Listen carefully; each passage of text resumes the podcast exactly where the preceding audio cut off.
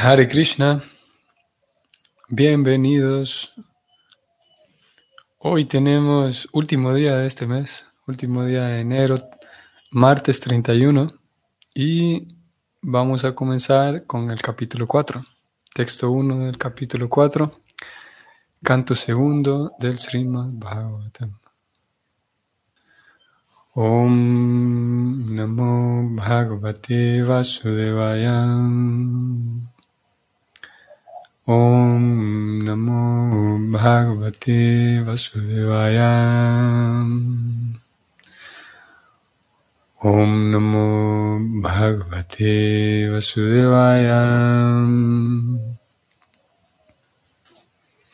Sutta Uvacham.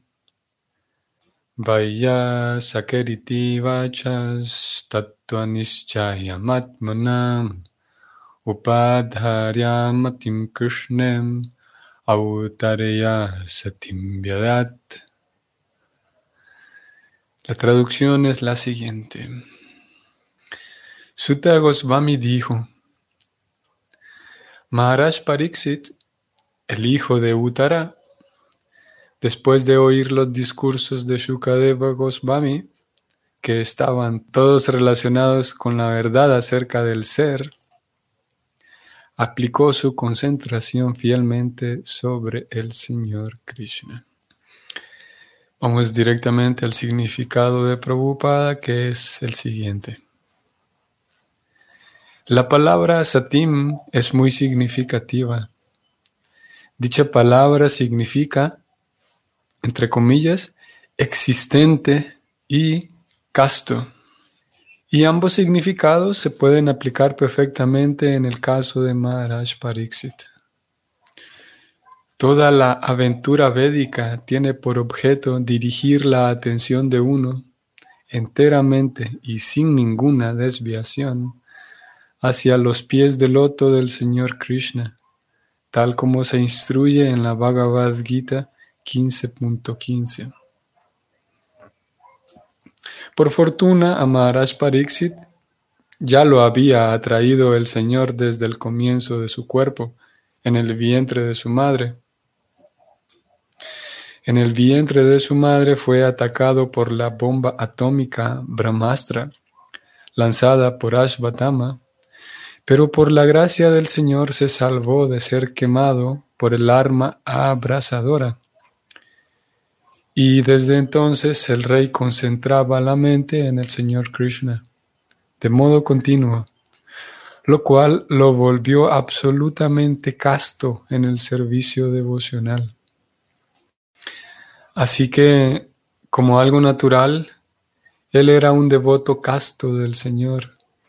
Y al oír además a Srila Shukadeva Goswami decir que se debe adorar al Señor únicamente y a nadie más, aun a pesar de que se esté lleno de toda clase de deseos o de que no se tenga ninguno, el afecto natural que sentía por Krishna se fortaleció. Esto ya lo hemos discutido. Para volverse devoto puro del Señor Krishna, son sumamente esenciales dos cosas. Hmm, importante esto que viene. Número uno, tener la oportunidad de nacer en la familia de un devoto. Y número dos, tener las bendiciones de un maestro espiritual genuino. Por la gracia del Señor Krishna, Pariksit Maharaj tuvo ambas oportunidades.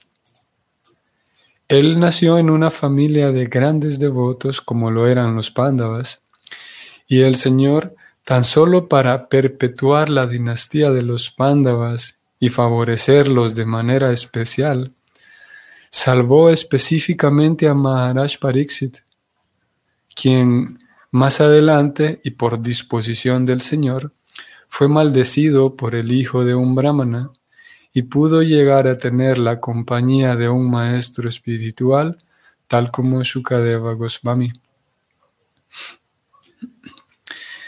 En el Chaitanya Charitamrita se dice que una persona afortunada por la misericordia del Maestro Espiritual y del Señor Krishna, llega a la senda del servicio devocional. Esto se aplicaba perfectamente en el caso de Maharaj Pariksit. Por haber nacido en una familia de devotos, él se puso en contacto con Krishna de manera automática y después de tener ese contacto recordaba al Señor constantemente. En consecuencia, el Señor Krishna le dio al rey otra oportunidad de desarrollarse en el ámbito del servicio devocional. Al presentarle a Shukadeva Goswami, un devoto firme del Señor, que tenía conocimiento perfecto acerca de la autorrealización. Y por el hecho de oír a un maestro espiritual genuino, él fue perfectamente capaz de concentrar aún más su casta mente en el Señor Krishna de una manera natural. Fin del comentario la castidad de Parixit. Interesante aquí cómo, cómo se usa el concepto. La castidad de Parixit. Prabhupada termina el comentario diciendo que Parixit fue perfectamente capaz de concentrar su casta mente en el Señor Krishna de manera natural. La primera línea, Prabhupada, de hecho, inicia su comentario eh, refiriéndose a esta, a esta cualidad la cualidad de la castidad.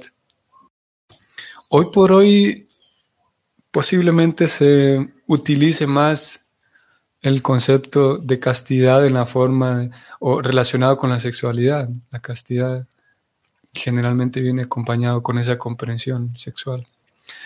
En este caso, eh, parece ser que Prabhupada lo está utilizando más como castidad en el sentido de pureza de su propia mente, la limpieza que alguien puede tener en su, interior, en su mente, en la forma en la que, en la que ve a los demás, la forma en la que convive, la forma en la que se, se relaciona. La castidad eh, preocupada terminó aquí, como vimos. Voy a volver. Por la forma en la que preocupada termina aquí el comentario diciendo que Parixit pudo concentrar aún más su casta mente, o sea, su mente ya limpia. Y su mente ya estaba limpia, ya era una mente casta, porque como lo vimos aquí, Prabhupada lo describió un poco, y, lo sabemos porque esto nos enteramos de ello en el capítulo, a ver, en el canto primero, los capítulos em, intermedios del canto primero. Eh, vimos la historia de Pariksit y cómo él prácticamente todo el tiempo se mantenía pensando en Krishna, contemplando eh, a Krishna. Y gracias a ello, entonces podía tener una mente limpia, podría, podía vivir en esa castidad de la que estamos hablando hoy. Y como Prabhupada señaló, ya que él tenía esa limpieza interna, esa limpieza eh, eh, del corazón, se le hizo entonces ahora más fácil cuando escucha a su maestro espiritual que hay que centrar la mente en Krishna, entonces él ya era algo que hacía de manera natural y pudo centrarse ahora con mayor atención todavía en el proceso de pensar en Krishna. Que, como acabamos de leerlo, es ahí donde pretende llevarnos el, el método, el sistema de Bhakti Yoga. Y Prabhupada utilizó una palabra muy interesante, vamos a buscarla aquí, que pienso que pudo haber sido relevante también para ustedes. Aquí estoy subrayándolo. Prabhupada dice lo siguiente. Toda la aventura védica tiene por objeto dirigir la atención de uno enteramente y sin ninguna desviación hacia los pies del loto del Señor Krishna. Prabhupada habla aquí de la, la aventura védica. Interesante. La aventura védica. El, proceso mismo es, es, toda una empresa, es toda una aventura. Y lo que pretende es eso, eh, enfocarlo a uno y, y, esto es consistente, y vamos a ir a la guita también, Krishna es justamente eso, eso mismo lo que le recomienda a Arjuna en muchas ocasiones en la Gita. Piensa en mí, absorbe tu mente en pensar en mí, ofréceme reverencias, ofréceme homenaje. Mientras peleas, piensa en mí y independientemente de cuál sea el resultado, tú dedícate a pensar en mí. Es lo que Krishna le recomienda a Arjuna. Y de acuerdo como lo ha escrito aquí Prabhupada, toda la aventura védica todo el mismo proceso que llevamos, podemos decir que es eso, ¿no? es una aventura. Vamos a ir a este verso que Prabhupada recomendó acá, 15.15 de la Gita. Y el verso lo tenemos aquí. Sarvasya chaham hridi sanivistum matasmritirjanam apohanam cham vedaischa sarvairaham eva vedyam Vedanta Krit Veda Videva Chaham. La traducción dice así. Yo me encuentro en el corazón de todos, y de mí proceden el recuerdo, el conocimiento y el olvido. Es a mí a quien hay que conocer a través de todos los Vedas. En verdad, yo soy el compilador del Vedanta y el conocedor de los Vedas. Bueno, Prabhupada nos remitió aquí puntualmente por esto. Krishna dice que es a mí a quien hay que conocer a través de todos los Vedas. Y si alguien lleva una vida mm, guiada por, por el sistema védico, ya sea el sistema védico de rituales, ya sea el sistema védico escritural, por todas las actividades védicas, eh, tendrá que llegar a, conocer a Krishna. Como decíamos hace unos días, lo leíamos, en la medida en la que uno conoce más de esa persona llamada Krishna, naturalmente uno va a desear acercarse más a, esa persona que es Krishna. Y en la medida en la que se escucha más acerca de él, crece ese anhelo por, por acercarse, por, por vincularse con él. Y ese mismo conocimiento acerca de Él es tan genial que ese mismo conocimiento acerca de Él nos informa que Él, tal como lo acabamos de leer en este 15.15, se encuentra en el corazón. Qué genial, porque esa misma suprema personalidad de Dios resulta que está súper cerca nuestro. Y Prabhupada justamente eh, señalaba e-, ese a ver, e, esa búsqueda constante que todos tenemos de, amistad, en realidad la psicología del, si podemos llamarlo así, la psicología del alma, o tratando de comprender la psicología del alma, es que ella o nosotros, nosotras, todas las almas, estamos buscando todo el tiempo, eh, en sus diferentes formas, estamos buscando todo el tiempo amor. Eh, compañía, estamos buscando amistad, estamos buscando vínculos. Y en la medida, todos lo sabemos, en la medida en la que en la medida en la que maduramos, tenemos más necesidad de vínculos, de vínculos profundos. Y se vuelven, podemos decir, superficiales o se vuelven eh, no satisfactorios los vínculos superficiales porque sí, a, más madurez, más necesidad de profundidad. Y Prabhupada señala eso, que en realidad el alma está buscando todo el tiempo la compañía de Krishna. Y Krishna está todo el tiempo en el corazón. Y lo que sucede con el sistema de conciencia de Krishna y el, la ciencia devocional es que en el acto mismo de escuchar acerca de Krishna, resulta que eh, el alma puede estar en presencia de Krishna, porque en realidad todo el tiempo lo estamos. Estamos en presencia de Krishna, porque Él está en el corazón, y al escuchar acerca de Él, podemos tener la experiencia de estar en presencia de Él de manera vívida.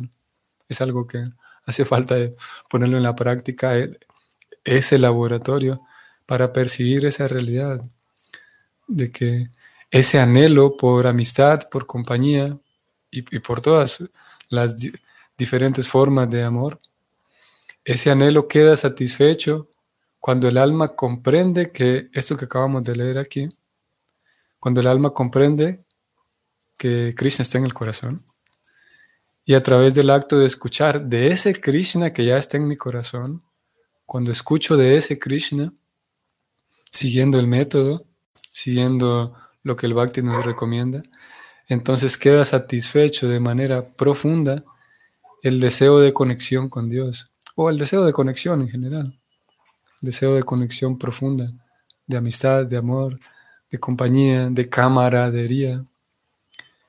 Y como dijo Prabhupada, es ahí donde intenta llevarnos la aventura védica, todo el proceso de, conciencia de Krishna.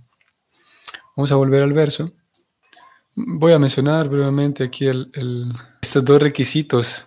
Eh, Prabhupada escribió lo siguiente, para volverse un devoto puro del Señor Krishna son sumamente esenciales dos cosas. Tener la oportunidad de nacer en la familia de un devoto y tener las bendiciones de un maestro espiritual genuino. Y por la gracia del Señor Krishna, Pariksit tuvo ambas cosas. ¿no? Prabhupada, en algún par de ocasiones, em, podemos encontrar en sus conversaciones, eh, por lo menos aquellas que están documentadas, que él, él describía que el movimiento de conciencia de Krishna, que ISKCON, fue fundada con el objetivo de regalarles o brindarles a las personas en general la oportunidad de recibir asociación eh, santa, una asociación pura, porque en general hay muy pocas oportunidades, y es que podemos decir que hay, hay muy pocas oportunidades de ello en la sociedad. Poder acudir a, un círculo, a, un, lugar, a un centro en donde la compañía que yo encuentre ahí sean personas limpias, personas castas, como ya leímos. Y debido a que no hay eso, preocupada dice, ISCON busca eso, brindarle a la sociedad la oportunidad de que ellos, de que las personas tengan compañía de personas santas. Una, un objetivo bastante pretencioso, podemos decir. Pero bueno, preocupada así lo definió. como dije, en dos, tres ocasiones uno puede encontrarse con, con declaraciones así de preocupado. Porque él esperaba eso, que, sus, sus, centros, los centros que él fundó, los centros de ISCON, eh, sean escuelas, sean lugares de entrenamiento para que aquellas personas que ahí viven puedan eso, reflejar con su propio comportamiento esa castidad de la que hemos venido hablando aquí. Y, al tener ese, eh, em, lugares de esa naturaleza, entonces la sociedad en general puede acercarse, nutrirse, puede formarse también, puede inspirarse para realmente em, captar la idea y valorar el punto de que vale la pena llevar una vida casta, cultivar pureza en su vida. Vale la pena porque yo veo que estas personas lo han hecho. O tal vez no lo han hecho en un ciento por ciento, pero definitivamente que estas personas expresan cierto grado de castidad, de pureza. Entonces, la sociedad en general puede inspirarse para hacerlo, puede, em, sí, mantenerse inspirada por aquellas personas que lo están haciendo y al mismo tiempo formarse. De tal manera que, voy a volver a lo que Prabhupada dijo aquí, de tal manera que, si bien es verdad, estas dos cosas son esenciales, nacer en una familia de, devotos y tener las bendiciones de un maestro espiritual genuino, para la gran mayoría de, personas, el, requisito primero, no requisito, pero el primero de los dos ítems eh, eh, está ausente, para la gran mayoría. Nacer en una familia en la cual desde el nacimiento se pueda o se pudo haber cultivado el apego eh, natural al servicio devocional es poco. Aunque sin duda que hay, ¿no? Hay personas que de manera, eh, eh, sí, más, digamos, desde su edad más temprana pudieron tener una comprensión, digamos, de que hay que, o es necesario servir a Dios, acudir de alguna manera a Dios. tal vez no en un ambiente devocional Vaishnava, pero sí recibiendo desde la niñez la comprensión de que Dios es quien guía mi vida, de que yo estoy eh, dependiendo de Dios y, ideas similares. Lo cierto es que como la gran mayoría no tenemos o no tuvimos, digamos, un ambiente completamente espiritual desde la niñez, entonces Preocupada abre esos centros de formación, que es eso, ISCON, es una, gran institución para, para la formación, tal como lo declara el primer propósito de ISCON, escrito por el mismo Prabhupada. Ese primer propósito dice que intentamos educar a la gente en general en las técnicas de la vida espiritual para que con ello se detenga el desequilibrio de valores y por fin haya paz y unidad verdaderas en el mundo. Así que esos centros de ISCON, que es, que es eso, una institución para educar y para formar, eh, esos centros buscan entonces que uno se forme de tal manera que aún a pesar de no haber tenido, en el caso de quienes no lo hayan tenido, de no haber tenido un ambiente espiritual desde la niñez, aún así uno pueda cumplir este segundo ítem, conseguir lo que es el más importante. Y es conducir mi vida de tal manera que pueda tener la guía, el refugio, el, el respaldo de un maestro espiritual genuino. Este segundo ítem es más importante que el primero alguien pudiera cumplir el primero y descuidar el segundo. Alguien pudiera nacer en una familia Vaishnava y descuidar el segundo punto de seguir un maestro espiritual, de buscar ayuda, refugio, respaldo en un maestro espiritual. Y si descuida este segundo punto, la aventura védica no será tal cosa, no será una aventura. Posiblemente se vuelva más bien una tortura si sucede que la persona está siguiendo todo de manera forzada. Pero no, sucede lo mismo al revés. O sea, uno pudiera, como acabo de decir, uno pudiera no cumplir este primer requisito,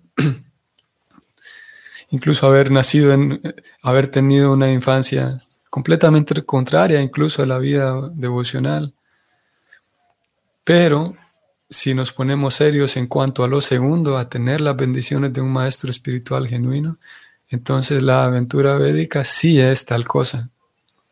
Encontrar la inspiración, la guía, el refugio, el respaldo, la motivación en un maestro espiritual genuino, eso es más importante. Y una vez llegado a la vida devocional, es requisito también, es necesario que para que la aventura védica se dé, eh, hacer un trabajo de introspección, hacer un trabajo de purificación de mi propia persona. Y eso va a incluir también aquel trabajo que tiene que ver con mi propia psicología, es un trabajo psicológico, de comprender mi propia niñez, de comprender y tratar de limpiar mi propia vida, tratar de ser un ser humano funcional. Y para hacerlo hace falta prestar atención a mi propia conducta y en muchos casos, oh, sí, generalmente, para poder mm, rectificar, podemos decir, poder poner en orden mi propia conducta, mi propia forma de convivir, mi propia forma de vivir. Eh, hará falta, sí, retroceder un poco y comprender y poner en orden ciertos aspectos de mi vida que se pusieron en desorden desde la niñez. Eso sí hará falta. De tal manera que hoy por hoy en la vida adulta uno pueda tener, uno pueda cultivar una vida de ashram. Hace unos días mencionamos brevemente este punto. Un ashrama es un lugar en el cual el cultivo espiritual es la prioridad. Eso es un ashrama. Tenemos asrama de brahmachari, que es el asrama de estudiante renunciante. Tenemos el, el asrama de grihasta, un asrama en donde la persona lleva una vida social eh, participativa, digamos, en la sociedad, como, como un buen ciudadano, como un, buen padre de familia, como un buen ciudadano en general. Una vida de asrama que, eh, una vida de asrama de casado usualmente, donde la persona, eso es participativa, eh, eh, crea una familia y la, la, desenvuelve, la, la, nutre apropiadamente para que esa familia también pueda ser funcional en la sociedad. Y en ambos casos, ya sea de renunciante o de casado, eh, en ambos casos la persona puede cultivar y debería cultivar la vida de asrama, o sea, el lugar, el espacio en donde habito, siempre está diseñado o debería estar diseñado para que el cultivo espiritual sea la prioridad. Un lugar en el cual yo me pueda sentir seguro para llevar a cabo mi vida espiritual. Un lugar en el que pueda estar yo resguardado. Y si es un lugar seguro para la vida espiritual, entonces otros Vaishnavas que posiblemente van más adelante que nosotros, bueno, vamos a tener Vaishnavas con quienes hacemos amistad, que llevamos, digamos, un mismo ritmo, que llevamos, eh, eh, estamos en, una, en situaciones similares. Con estos Vaishnavas voy a hacer amistad y ellos se van a sentir cómodos al visitar mi, mi, lugar, mi, hogar, porque es un asrama. Y al momento de acudir ellos a mi lugar, entonces vamos a poder realizar de manera natural actividades espirituales.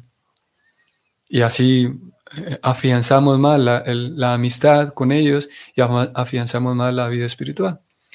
Y también el caso de los otros Vaishnavas que van más adelante, otros Vaishnavas de quien voy a recibir consejo, de quien voy a recibir guía, de quien voy a recibir inspiración.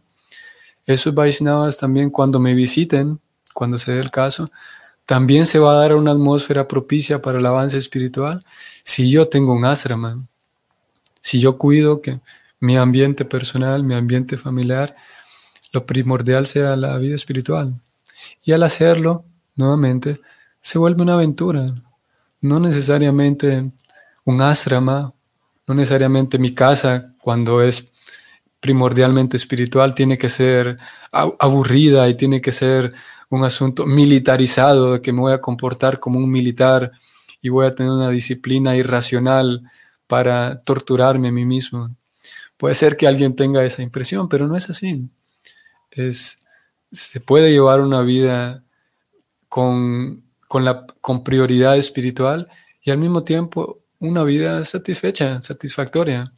No necesariamente ser, como dije, un militar que no me permito ni a mí mismo descansar, no me permito ni distraerme, no me permito ni recrearme, porque de hecho Krishna condena eso.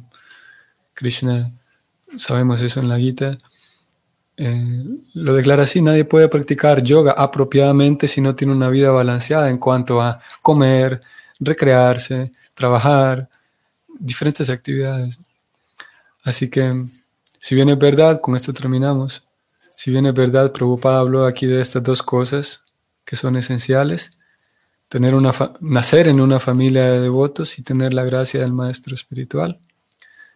La gracia del maestro espiritual es más importante el proceso de conciencia de Krishna busca entregarnos los medios para conseguir la gracia del Maestro Espiritual y para llevar también hoy por hoy, si es que no nacimos en una familia devocional, llevar hoy por hoy un, un hogar devocional, una vida familiar devocional. De tal manera que aún de esa manera, de esa forma, cumplimos con los dos requisitos o podamos cumplir con estos dos requisitos. Y hacerlo se vuelve una aventura, la aventura védica. Ok, ahí vamos a detenernos. Bueno, y que tengan entonces un bonito día. Nos vemos el día de mañana. Hare Krishna.